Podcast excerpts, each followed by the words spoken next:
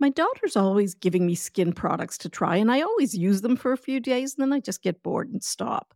But since I started using OneSkin, and that's today's sponsor, I've been using it twice a day without fail. And I'm not kidding. I've been using it around my eyes and on my face. And within a week, I'm already seeing differences. It's easy to use, and my skin really feels soft, and I think it looks healthier. I'm sure you know this already, but stress, hormone fluctuations, and a lack of sleep can affect your skin. From dry skin to dark spots and acne, your complexion may not be where it used to be, and that's totally normal. However, OneSkin can really help. I like this company. It's an all women team of scientists, and they've developed a peptide called OS1, and it improves the health of your skin basically from inside out. In other words, it gets to the root of the problem. And as a physician, it's important to me that the benefits have been backed by studies. Now, for the first time, I'm recommending a skincare product to my daughter. So you can get started today with 15% off using the code toddlers at oneskin.co. That's 15% off oneskin.co with the code toddlers. Now, after you purchase, they're going to ask you where you heard about them. So please let them know that Toddlers Made Easy referred you to them, as that's one way of supporting the show. I decided to promote the podcast, A Place of Yes, because it's about parents, or I should say heroes, with medically fragile children. After the sudden and unexpected loss of their son Jake, this amazing family started a nonprofit organization called Jake's Help from Heaven. Since then, they've helped hundreds of families with medically fragile children, raising more than a million dollars. And this podcast is an intimate glimpse into the lives of parents and the children who receive support from this organization. This podcast is about learning to cope with grief and how to be there for a grieving person. This isn't something we often talk about, but it's an enormously important topic that deserves our attention, even though it's hard. So please listen to A Place of Yes wherever you listen to podcasts. You're listening to Toddlers Made Easy, an expert guided podcast for anyone who has ever felt overwhelmed by a toddler, or in other words, all of us. Parenting a toddler is really tough, and I'm here to help. I'm Dr. Cathryn, a pediatrician with more than 32 years of experience and a mom of four great kids.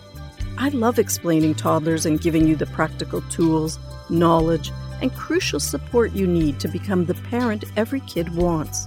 Each week, you can tune in for simple, actionable strategies, scripts, and practical tips, all in bite sized chunks because I know your time is precious. So be sure you subscribe so you never miss an episode. Let's not waste any time and let's get going. Today, we're going to be talking about easy, gentle toilet training. There are several ways to approach potty training, and honestly, there's no one right way for every child or every parent or every family or for every situation. In this episode, however, we're going to talk about a gentle approach to potty training. This is often referred to as child led, potty learning, or toilet learning. I just call it a relaxed or gentle approach. In my experience, a gentle, no pressure approach is the way to go, and I'm going to explain why. I'd like to discuss three reasons why I typically avoid traditional toilet training. The first reason is that there's a contradiction between teaching kids to listen to their bodies, yet insisting they listen to us when it comes to potty training.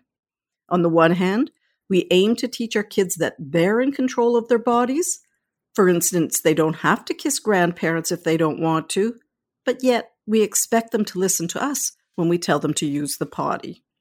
Plus, we further confuse things when we potty train based on a schedule. On the one hand, we want our toddlers to learn and trust their body cues, yet we ask them to use the potty based on a schedule, not on their body cues.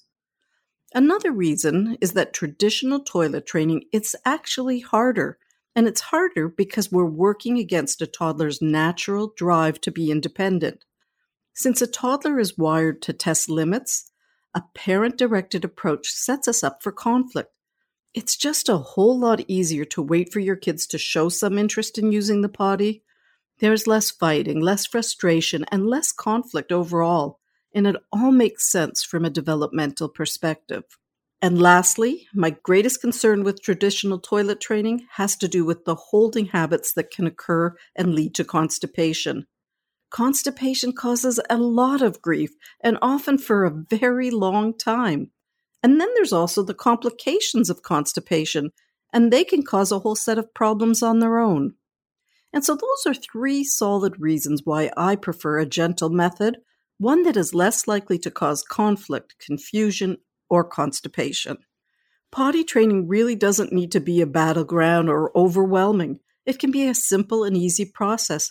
I don't even remember toilet training my kids, it all went so smoothly. So let's take a look at how to toilet train with an easy, gentle approach. This is a really big topic, and so today we're just going to break it down a bit and focus on the pre toilet training stage. You can set your kids up for potty training success before you even invite them to use the potty. I'd start the steps we're about to discuss at about a year of age. The first thing is let's talk about how to prepare the bathroom for success. So, obviously, you want to have a potty in the bathroom, and initially, I just put it there, don't talk about it. Place some favorite books in a bin next to the potty. Have a stool so your child can reach the sink.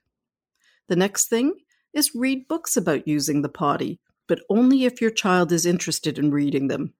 This can help kids accept the change when the potty is introduced, and it also opens the door to talking about potty training issues as well. Plus, let's face it, kids just love potty talk.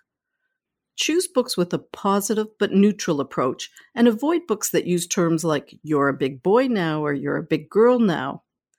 An oldie but goodie book is Potty by Leah, and forgive me, I don't know how to say her last name, but Patricelli, maybe?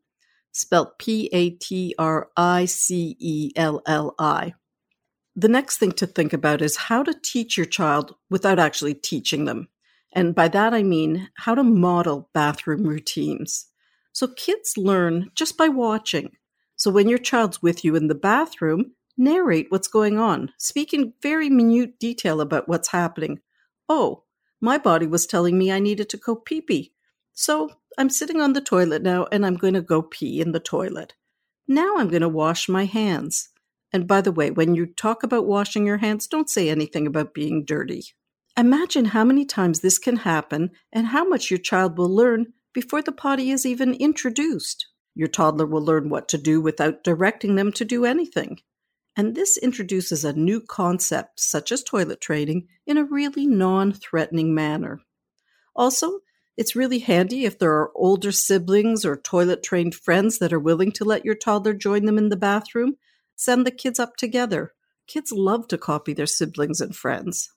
Play going to the toilet using dolls and toys. A great deal of learning can happen before a child ever sits on the potty. Be creative, make it fun. For instance, say things like, Oh, look at Piggy crossing her legs. I think she needs to use the potty then go take her to sit on the potty. Ideally, put a potty in every bathroom, and this makes sense because there's a toilet in every bathroom. But again, that may not be practical for you, but if not, maybe one on each floor is ideal. Just place the potty in the bathroom and then don't talk about it. This allows your child to feel comfortable with the potty before you start training. And lastly, I'd encourage dryness with frequent diaper changes if this is doable for you. So, the main takeaway for today is that gentle training is completely possible and doable. Today, we reviewed several strategies you can start right away that will help your toddler feel comfortable with the process. We spoke about reading toilet training books, modeling toilet routines, because this teaches the process without actually directing your child, using play, placing potties in the bathroom and creating a setup that helps your child be independent, and encouraging dryness. In the next episode, we'll talk about how to gently train your toddler with a step by step approach. I hope I've convinced you about the benefits of a gentle approach, and I think you're going to be surprised how easy it can be. Till next week. Thanks for listening to Toddlers Made Easy, the Healthiest Baby podcast. If you want more insights, tools, and confidence, Join our free baby school and get a weekly parenting insight in your inbox. head over to bit.ly, and that's spelled B as in Bob, I T as in Tom, period, L Y, forward slash join baby school. Don't worry though, the link will be in the show notes. Also, join me on Instagram at healthiest underscore baby for a daily dose of better parenting solutions. If you love the Toddlers Made Easy podcast, please subscribe, rate, and give us a review on iTunes. We'd appreciate it so much. There's so much more I want to share with you from my experience as a baby doctor. Until next time, have a great week.